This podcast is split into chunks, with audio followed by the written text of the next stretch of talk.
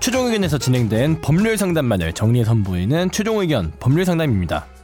이번 상담은 2018년 11월 23일 최종 의견 153회에 방송됐습니다. 부모님을 돕기 위해 가게 서빙을 한 청취자분 부주의로 미성년자에게 술을 팔아 영업 정지와 벌금을 받게 됐다는데요. 이번 최종 의견 법률 상담에서는 미성년자 주류 판매와 감경에 대해 다뤄봤습니다. 최종 의견의 사연을 보내주세요. 법률 상담해드립니다. 파이널 골뱅이 sbs.co.kr 최종 의견의 지독한 청취자입니다. 1회부터 한 번도 안 빼고 들었고요. 3회인가에서 정현석 변호사님의 장인어른 드립이 말도 안 되게 웃겼던 기억이 있는데 혹시 기억하시나요? 어, 이거 뭐예요? 저 몰라요. 이건 나중에 찾아서 음, 저도 편집해서 기억 안 넣어주세요. 나요. 웃기면 안 웃기면 넣지 마세요. 기억 이게- 안 나요? 전혀 아니 제가 3회 때면은 지금 3년 전인데요. 근데 보통 제가 장인어른 드립을 치는 거는 뭐 그 사람 얘를 뭐 그런 거 아닐까? 이 사람이 뭐그 어디에 그 장인이다. 장인어른 드립은 장인이다. 정말 힘드네요. 진짜 모르겠네. 뭐. 네.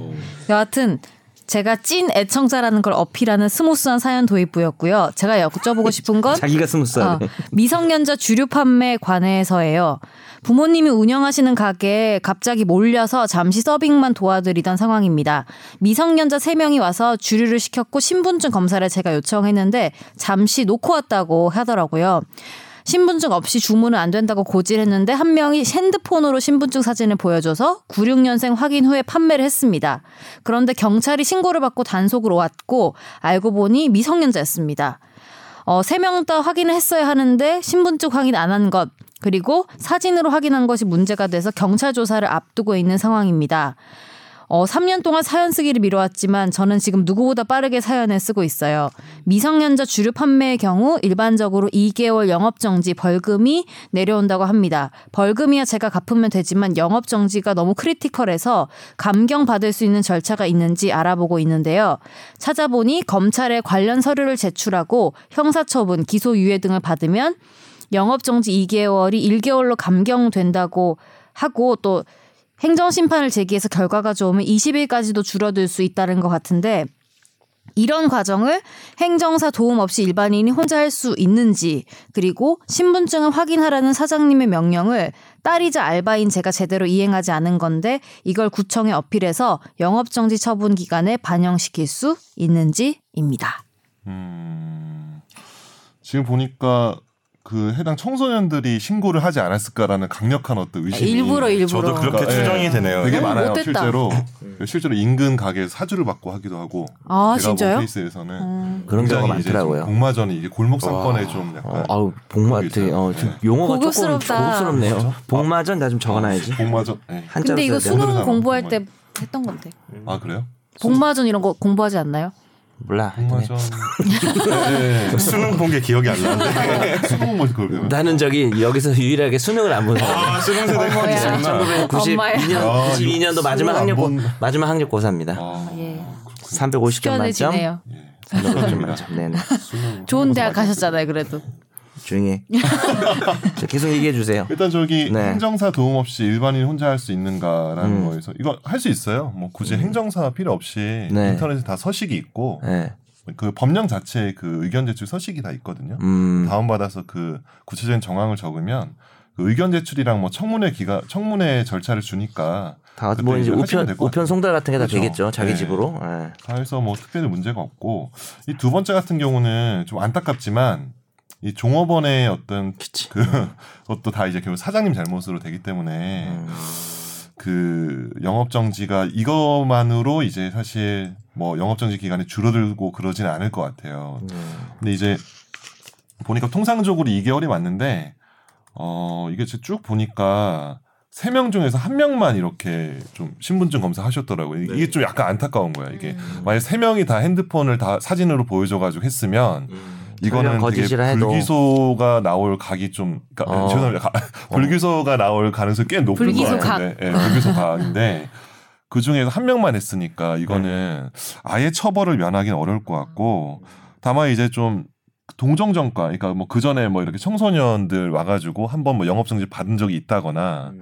그런 게 없으면 뭐 검사님 잘 만나면 좀 기소유예 음. 그러니까 죄는 있지만 네. 내가 법원에 재판을 붙이지 않을게 이렇게 하는 기소유예 절차를 갈 수도 있을 것 같아요. 그래서 잘 좀 안타까운 사정을 이게 좀 글 보니까 좀 필력이 좀 좋으신 것 같더라고요. 제가 보니까 그러니까. 어. 네, 필력이 좀 있으셔가지고 아까 전에 보니까 이렇게 주먹을 놓고 주먹을 입에 놓고 이렇게 발가락으로 타자를 치고 있다 뭐 이런 예, 뭐. 필력을 보니까 네. 그럼 웃긴 거를 지금 예, 선재가 시간 관계상 좀 안 읽었는데 다시 읽어줘. 예, 예, 이렇게 있어요. 아 한번 스- 김선재 아나운서 한번 읽어주시면 되게 재밌을 것 같아요.